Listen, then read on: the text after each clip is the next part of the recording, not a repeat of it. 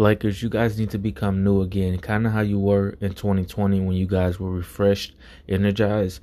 Obviously, you didn't have the same players, but we need these players that we have now to either be better than the players in 2020 or be just about the same. Again, Lakers, be new and kick some ass and let's win this shit.